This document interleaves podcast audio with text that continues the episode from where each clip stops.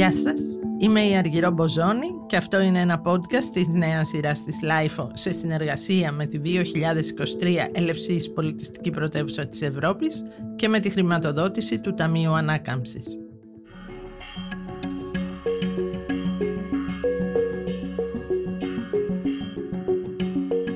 Σε αυτό το podcast της LIFO με την 2023 Ελευσής Πολιτιστική Πρωτεύουσα έχουμε τη χαρά και την τιμή να έχουμε καλεσμένη μία πρωτοπόρο της τέχνης του φωτισμού στην Ελλάδα, διεθνώς βραβευμένη, την Ελευθερία Ντεκό. Θα κάνω ένα μικρό πρόλογο για να σε συστήσω στο κοινό, για να μπει και αυτό στη μαγεία των φωτισμών. Το να μιλάς με μία φωτίστρια είναι ένα από τα πιο ενδιαφέροντα πράγματα και βέβαια η καλεσμένη μας σήμερα είναι και μία πολύ ενδιαφέρουσα προσωπικότητα. Η Ελευθερία Ντεκό είναι η πρώτη φωτίστρια στην Ελλάδα. Έχει φωτίσει περισσότερες από 600 παραστάσεις μουσικής, θεάτρου και χορού. Είναι μια γυναίκα, η πρώτη γυναίκα που έχει φωτίσει τελετή έναρξης Ολυμπιακών Αγώνων και βραβεύτηκε με το Έμι. Γι' αυτό είναι και η μόνη Ελληνίδα που έχει πάρει Έμι. Επίσης δίδαξε ε, στο Ελληνικό Πανεπιστήμιο, στο Πανεπιστήμιο Θεσσαλονίκη στο Τμήμα Θεάτρου για 15 χρόνια ε, φωτισμούς. Είναι η πρώτη που δίδαξε αυτό το αντικείμενο. Λοιπόν, μέσα σε αυτές τις πρωτιές, εμείς οι Αθηναίοι έχουμε τη χαρά να βλέπουμε καθημερινά ένα έργο της. Είναι η Φωτισμένη Ακρόπολη, είναι έργο του πνεύματος και του μυαλού της. Και έρχεται σήμερα για να μιλήσουμε για την καλοκαιρινή εμπειρία μιας performance καταπληκτικής που έγινε στην Ελευσίνα και φωτίστηκε μέσα σε αυτές τις πολύ θερμές νύχτες του Αυγούστου και θα μας μιλήσει και για το τι σχεδιάζει για την τελετή λήξης. Ε, πριν από αυτό θα ήθελα να σας πω ότι σήμερα που έφτασε μας είπε ότι έχει πια στο παλμαρέ της άλλο ένα βραβιολί Πες μας ελευθερία εσύ. Θέλω να το ακούσω από το στόμα σου γιατί είσαι χαρούμενη. Ναι, είμαι πολύ χαρούμενη γιατί χθες μόλις μάθαμε ότι το, οι φωτισμοί για, την, για το Μυστήριο 89, την performer του Μυστήριου 89, πήρε το βραβείο της καλύτερης του καλύτερου φωτισμού Entertainment Lighting για τη χρονιά, της χρονιάς όλης. Ναι, ένα βραβείο που έχεις πάρει και για το φωτισμό της Ακρόπολης το 21 ναι. νομίζω. Ε; Αυτό ήταν ναι. το βραβείο LIT που ήταν the best of the best. δηλαδη ήταν αν θέλεις ακόμα πιο το ε, καλύτερότερο. Το καλύτερότερο. Λοιπόν, πάμε στο μυστήριο 89. Πριν πάμε σε αυτό, θέλω να μου πεις τη σχέση σου με την Ελευσίνα. Δεν έχει ζήσει εκεί, αλλά είναι η καταγωγή σου. Ας ξεκινήσουμε λοιπόν από αυτή τη ρίζα. δεν υπάρχει ακριβώς ε, πρόγονος ο οποίος είναι, έχει γεννηθεί στην Ελευσίνα. Ωστόσο η προγιαγιά μου, η γιαγιά από την, του πατέρα μου, τη μεριά του πατέρα μου, ήταν μικρασιάτης πρόσφυγας. Από τις ομάδες τότε των προσφύγων κατέληξε στην Ελευσίνα. Οπότε οι, οι αναμνήσεις μου, δεν γνώρισα εγώ την προγιαγιά, αλλά η, η σχέση μου είναι μέσα από τις διηγήσεις του πατέρα μου σχετικά με τη γιαγιά και την Ελευσίνα που πήγαιναν συχνά με τους γονείς του να την επισκεφτούν. Μια πολύ περίεργη προσωπικότητα πρέπει να ήταν αυτή η προγιαγιά μυστήρια και λίγο σκοτεινή από ό,τι έχω καταλάβει. Α, ναι, οπότε εσύ ανέλαβες να φωτίσεις μια περιοχή σαν να ολοκληρώνεις ένα κύκλο. Ναι, πρέπει να σου πω ότι αυτό το σκεφτόμουν σε κάθε επίσκεψη στην ελευσινα κατά τη διάρκεια της πολιτιστικής που δούλευα το project αυτό. Πώς ήρθαν τα πράγματα έτσι και φωτίζω... Ένα σκοτεινό κύκλο. Έναν ίσως σκοτεινό κύκλο. Ελευθερία, Θέλω να, να σε ρωτήσω το εξής. Θέλω να στο ρωτήσω εδώ και πολλά χρόνια που γνωριζόμαστε, αλλά να η ευκαιρία. Όταν ε, σε προσκαλούν να φωτίσεις κάτι, τι σκέφτεται ένας φωτιστής, Ποιο είναι, ποιος είναι ο πυρήνας, ποιο είναι το κουκούτσι, ποια είναι η ρίζα της έμπνευσης, ας πούμε; Τι κοιτάζει; Έμπνευση. Θα, θα μείνω σε αυτή την υπέροχη λέξη που είναι εν πνέω έσω πνοή. Η έμπνευση είναι βασικό συστατικό για κάθε καλλιτέχνη. Στη... Ε, ε, δεν θα μιλήσω μόνο για την έμπνευση της φωτίστριας, αλλά γενικά την έμπνευση, όπως εγώ την αντιλαμβάνομαι. έχει σίγουρα δύο συστατικά. Το ένα είναι η ιδέα που αφορά λίγο το νοητικό κομμάτι, τη σκέψη και το άλλο είναι η συγκίνηση που αφορά το συνέστημα. Για μένα η έμπνευση πρέπει να έχει σε διαφορετική ποσόστοση και τα δύο.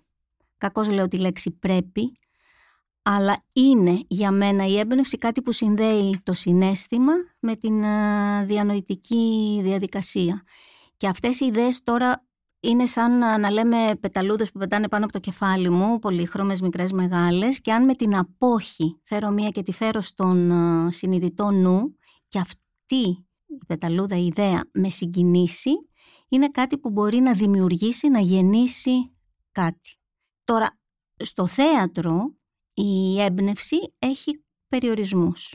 Γιατί δεν είναι μια ιδέα δική μου, πρέπει να ακολουθήσει και να μπει μέσα σε ένα κανάλι και να ακολουθήσει τις οδηγίες του σκηνοθέτη, να υπακούσει στο χώρο που είναι η σκηνογραφία και σε αυτή την περίπτωση η έμπνευση μπορεί να έρθει από ίσως και μια κουβέντα, μια λέξη που μπορεί να πει ο σκηνοθέτης, από το ίδιο το έργο, από την σκηνογραφία, ε, από κάτι τυχαίο που μπορεί να συμβεί βγαίνοντας από το θέατρο. Που συνδέεται με την αίσθηση. Που θα συνδεθεί με την αίσθηση, που θα μου φέρει συγκίνηση και μετά θα γίνει αυτή η διαργασία για να αρχίσω να χρωματίζω, να βλέπω, να φωτοσκιάζω τη σκηνή. Πάμε λοιπόν στην Ελευσίνα, στην καλοκαιρινή Ελευσίνα, στην επιστροφή σου σε ένα τόπο, θα το πούμε και προγονικό, στον οποίο έφτασες για να δώσεις φως σε αναμνήσεις του παρελθόντος και αφηγήσεις με την προοπτική του μέλλοντος όμως, με την εγκατάστασή σου.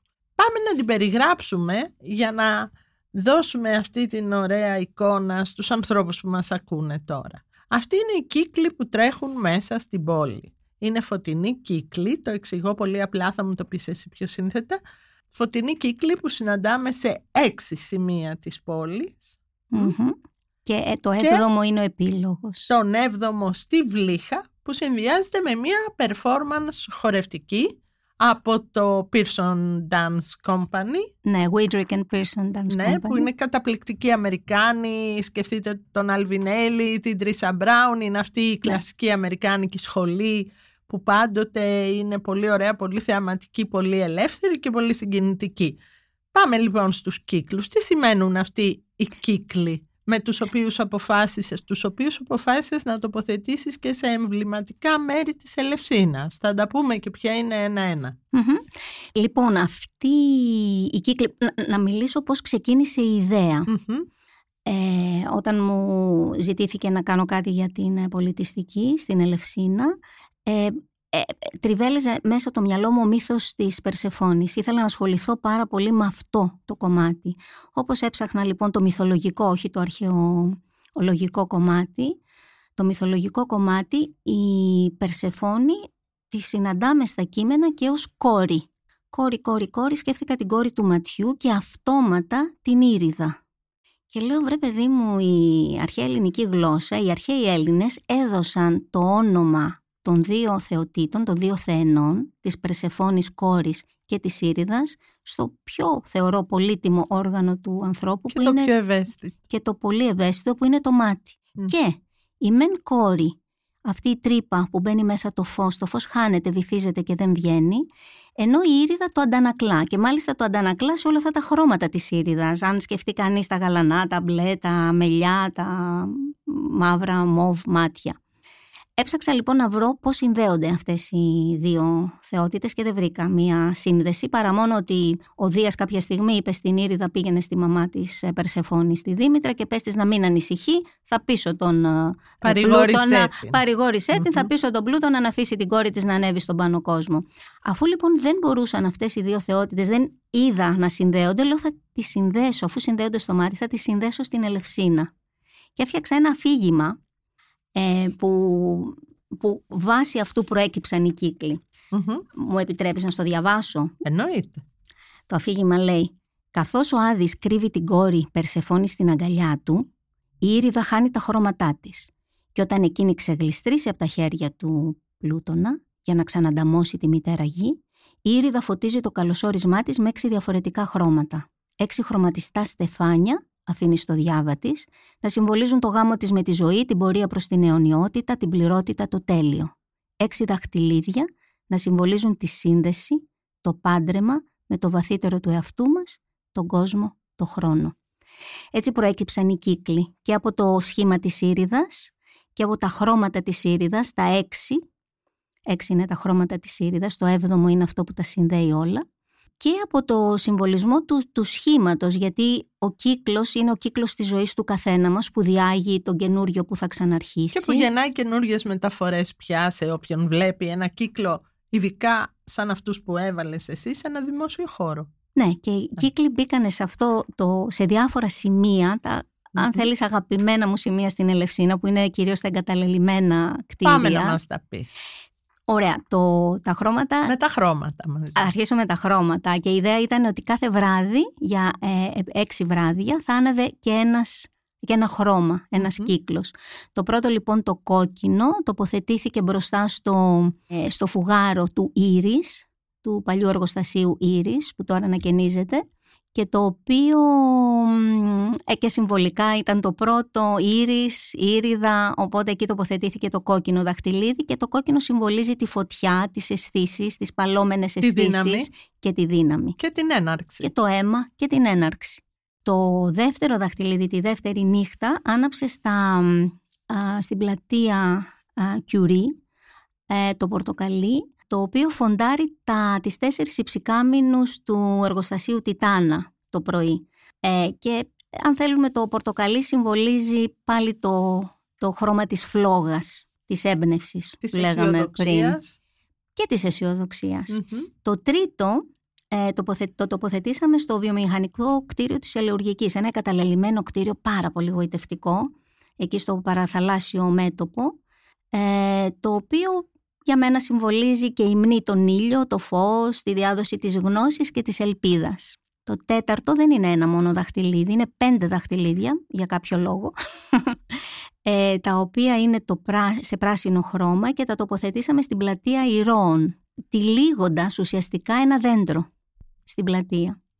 Ε, αν θες το πράσινο συμβολίζει και μας θυμίζει τη βλάστηση, αλλά και την οχράδα του επικείμενου θανάτου. Ή την ένωση της ζωής με το θάνατο. Το επόμενο, την πέμπτη νύχτα, το επόμενο δαχτυλίδι είναι το κιανό, το γαλάζιο ή μπλε, το οποίο το τοποθετήσαμε στην είσοδο του παλιού ελεουργείου. Και μάλιστα αυτό έχει και μία ιδιαιτερότητα, κινείται περιστροφικά. Να πω ότι τα δαχτυλίδια, η διάμετρος των δαχτυλιδιών κυμαίνονται από 3 μέτρα έως 2 ε, και αυτό μάλιστα κινείται σαν να θέλει να δει τον ορίζοντα της θάλασσας, σαν να θέλει να μας προετοιμάσει για ένα ταξίδι στη θάλασσα ή στον ουράνιο θόλο, σαν ένα πέταγμα. Και το τελευταίο δαχτυλίδι είναι αυτό που τοποθετήσαμε στην Βλήχα, το οποίο συμβολικά είναι μισό μέσα στη θάλασσα και μισό έξω, σαν να υπενθυμίζουμε το μύθο της Περσεφόνης και τη βήθησή της στον Άδη ή την ανάδυσή της. Εκεί σε αυτό ας πούμε το τέλος αυτής της φωτεινής διαδρομής και του ταξιδιού συνέβη και κάτι άλλο. Μία χορευτική performance μπροστά στο ναυάγιο ε, που ούτως ή άλλως αυτό είναι ένα μαγικό σκηνικό για κάθε παράσταση. Πες μου τώρα τη σύνδεση αυτή της performance με το φως με όλη αυτή την αίσθηση των ανθρώπων που ήταν σχεδόν έτοιμοι να βουλιάξουν και αυτοί να εξαφανιστούν μέσα στα νερά με αυτό τον κύκλο που μεταφορικά χάνεται. Η performance προέκυψε από μια συζήτηση τυχαία με τη Σάρα Πίρσον και τον Πάτρικ Βίντριγκ που θέλαν να κάνουν κάτι στην Ελευσίνα και τους προσκάλεσα να μπουν σε, σε αυτό το αφήγημα mm-hmm. της Περσεφόνης. Στο project αυτό, στο, στο project μυστήριο, στο μυστήριο. Ναι. Λάτρεψαν τη Βλύχα και μάλιστα το φόντο είναι αυτό το ναυάγιο που λες, αυτό το πλοίο που ονομάζεται Λόγος. Λόγος. Αυτό ήταν το σκηνικό μας. Στήσαμε τη σκηνή μπροστά σε αυτό. Η ιδέα ήταν ότι θα δούλευαν το μύθο της Περσεφόνης με την έννοια ότι η Περσεφόνη είναι μια προσωπικότητα πολύπλοκη, περιπλοκή, ιδιαίτερη, ε, και ουσιαστικά η κατάδυσή της στον Άδη δεν είναι μιας κοπελίτσας που την δελέασε ο ένας πλούτονας και την κράτησε παρά τη θέλησή της εκεί, αλλά είναι και η κατάδυση στον εσωτερικό μας κόσμο, ίσως στο σκοτεινό μας κόσμο. Και στις αποφάσεις μας. Και στις αποφάσεις μας. Είναι οι στιγμές αυτές που βυθιζόμαστε αυτό που λέω εγώ στη μαύρη τρύπα για να επεξεργαστούμε κάποια πράγματα. Έχει πόνο αυτό, έχει σιωπή αυτή η συνθήκη για να ξαναβγούμε ίσως πιο σοφοί ξανά. Οπότε συναντάμε εκεί στη Βλήχα 11 χορευτές οι οποίοι έχουν μέρη αυτοσχεδιαστικά πολύ ελεύθερα. Πώς δουλέψατε σε αυτή τη συνθήκη; Και πες μας και το ταξίδι τους μέχρι το, μέχρι το τελος Ποιοι είναι αυτοί οι άνθρωποι που έφτασαν εκεί, μαγεύτηκαν κιόλας, γιατί τους έβλεπα εκείνη τη νύχτα που είχα έρθει στη γενική σας δοκιμή, πώς κοίταζαν γύρω-γύρω. Ήταν πολύ... Ήταν ευτυχής. Ναι, οι, οι χορευτές με την ε, οδηγία της Σάρα Πίρσον και του Πάτρικ ε, δούλεψαν περίπου τρεις-τέσσερις μήνες το μύθο της Περσεφόνης, αυτοσχεδιαστικά ο καθένας, φέρνοντας μια άλλη προσωπικότητα, μια άλλη πλευρά της mm. Περσεφόνης επισκηνής με την κίνηση. Είναι χορευτές ε, οι οποίοι οι περισσότεροι ζουν, είναι της ομάδας ε, του, της Άρας και του Πάτρικ, οι οποίοι ζουν στην Αμερική αλλά είναι από διάφορες εθνικότητες και ο καθένας έφερε και διαφορετικά στοιχεία σε αυτό. Αυτό ε, συνδέθηκε από την Σάρα και τον Πάτρικ, τα, τα 11 μικρά κομμάτια, 11 μικρές χορογραφίες. Ο επίλογος ήταν η έξοδος και των, των 10 χορευτών από τη σκηνή, οι οποίοι έφυγαν ανάμεσα από τους θεατές, μπήκαν σε τρεις μικρές βάρκες και με μικρά φωτιά, ε, κεράκια σαν ε, φωτεινά κεριά, ε, χάθηκαν στη θάλασσα. Η έντεκατη ε, που ε, παρίστανε τη Δήμητρα προχώρησε και πήγε στην εγκατάσταση του τελευταίου δαχτυλιδιού που ήταν το λευκό δαχτυλίδι αναμένοντας την έλευση ξανά της κόρης Περσεφόνης. Και μετά από αυτό ακολούθησε το αυτό που ονομάζουμε light show, διάρκειας πέντε λεπτών σε πρωτότυπη μουσική του Σταύρου Γασπαράτου. Που ήταν εξαιρετική και έδινε και μία άλλη διάσταση στο θέαμα. Ήταν μια πολύ ωραία βραδιά. Τώρα θυμόμαστε κάτι στο οποίο λειτουργούσαν πολλές αισθήσεις, αλλά κυρίως η όραση. Ε, ωστόσο θα το σημειώσω αυτό για να πω ότι στην Ελευσίνα όλο αυτό το καλοκαίρι και όλη αυτή τη χρονιά είδαμε πολύ ωραία πράγματα τα οποία θυμόμαστε τώρα έχοντας εδώ τους δημιουργούς και μία δημιουργό η οποία θα πάρει μέρος και στις τελετές λήξης. Μπορείς να μας πεις κάτι επειδή ξέρω ότι δεν λέτε τίποτα ακόμα από αυτά που σχεδιάζετε δεν, δεν λέμε ακόμα κάτι, ωστόσο η τελετή λήξης θα είναι μία ας πούμε απαλή λήξη, σαν να βάζαμε τρεις τελείες αποσιοποιητικά ε, για κάτι το οποίο ε, δεν τελειώνει, σαν έκανε έναν κύκλο και θα ξαναρχίσει ένας καινούριος. Ε, θα ήθελα μιλώντας πιο γενικά. Ε, έχεις επισκεφθεί πολλές πολιτιστικές και έχεις δει και μίλησέ μου λίγο για αυτή την εμπειρία της πολιτιστικής. Ξέρω ότι έχεις δει και πολλές άλλες εκδηλώσεις. Τι σημαίνει για μια πόλη, τι αφήνει και πώς φτιάχνει ένα κύκλο που σαν τους κύκλους του δικού σου έργου μπαίνει σε έναν επόμενο, βγαίνει από ένα προηγούμενο και υπάρχει μια συνέχεια. Αν μπορεί, ας πούμε, μια πολιτιστική να μεταμορφώσει με έναν τρόπο μια πόλη. Η Ελευσίνα είναι μια ιδιαίτερη πόλη. Δεν, είναι, δεν μοιάζει με καμία από αυτές τουλάχιστον που εγώ έχω πάει και έχω επισκεφθεί ως πολιτιστικές ε, πρωτεύουσες. Είναι μια πόλη που έχει συμπυκνωμένη την ιστορία, το παρελθόν και το παρόν στον οριζόντιο και στον κάθετο άξονα το αρχαίο με το σύγχρονο, την παρακμή, την ακμή, αλλά και εκείνο που έζησα αυτούς τους μήνες ήταν η δυναμική των νέων ανθρώπων. Σε αυτό το πλαίσιο θεωρώ ότι η συγκεκριμένη πολιτιστική δούλεψε στη βάση και στις ρίζες ε, δημιουργώντας έργο το οποίο αν ε, θέλουν οι, οι ντόπιοι να το κρατήσουν είναι ε, σπόροι που με πότισμα ε, έχουν, έχουν, θα, θα, ριζώσουν πολύ ωραία πράγματα και θα αναπτυχθούν πολύ ωραία πράγματα. Ήταν μια πολιτιστική η οποία έκανε δουλειά στη βάση, ε, ριζώνοντας πράγματα, παρά στην επιφάνεια τοποθετώντας ή, ε, πώς να το πω... Επιδεικνύοντας. Επιδεικνύοντας. Ναι, αγαπώ πολύ αυτήν όλη την εμπειρία. Δηλαδή μπορώ να μιλήσω συναισθηματικά περισσότερο παρά τεχνικά. τεχνικά. Ε, νομίζω ναι, ε, θα συμφωνήσω μαζί σου. Η Ελευσίνα αφήνει μια ισχυρή παρακαταθήκη. Ε, νομίζω πολλοί άνθρωποι νέοι εξαιτίας πολιτιστικής ήρθαν σε επαφή με γεγονότα, παραστάσεις και πρόσωπα που μέχρι τότε δεν τα είχαν συναντήσει. Αυτό δεν σημαίνει ότι η Ελευσίνα είναι μακριά από την Αθήνα, ούτε οι νέοι άνθρωποι της Αθήνας τα συναντούν, απλώς εκεί συνέβησαν και στο σπίτι τους, δηλαδή στην πόλη τους. Θα σου κάνω μια τελευταία ερώτηση. Τι σημαίνει φως; Ε, νομίζω ότι ο καθένας έχει το δικό του αφήγημα για το φως. Ε, το φως είναι μια κοινή γλώσσα που μας συνδέει όλους.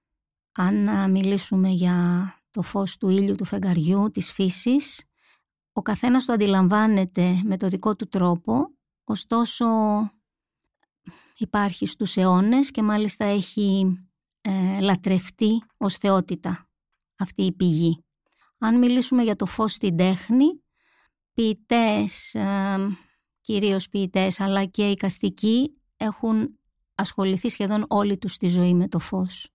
Αν μιλήσουμε για το φως το πνευματικό, Όλες οι θρησκείες μιλούν για το άκτιστον φως ή αυτή τη φλόγα που είναι στην καρδιά και στην ψυχή.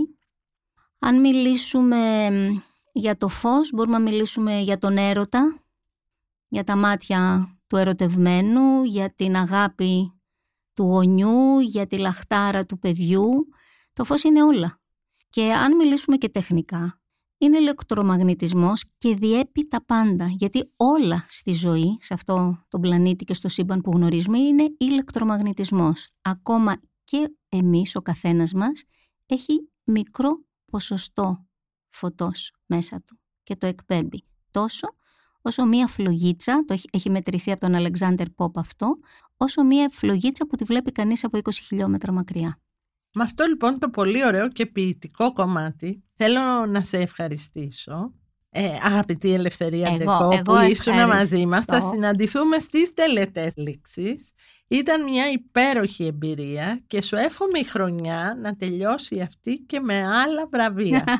Σε ευχαριστούμε πολύ που ήσουν στο στούντιο της LIFO για τα podcast με την 2023 Ελευσίς Πολιτιστική Πρωτεύουσα της Ευρώπης. Εγώ ευχαριστώ.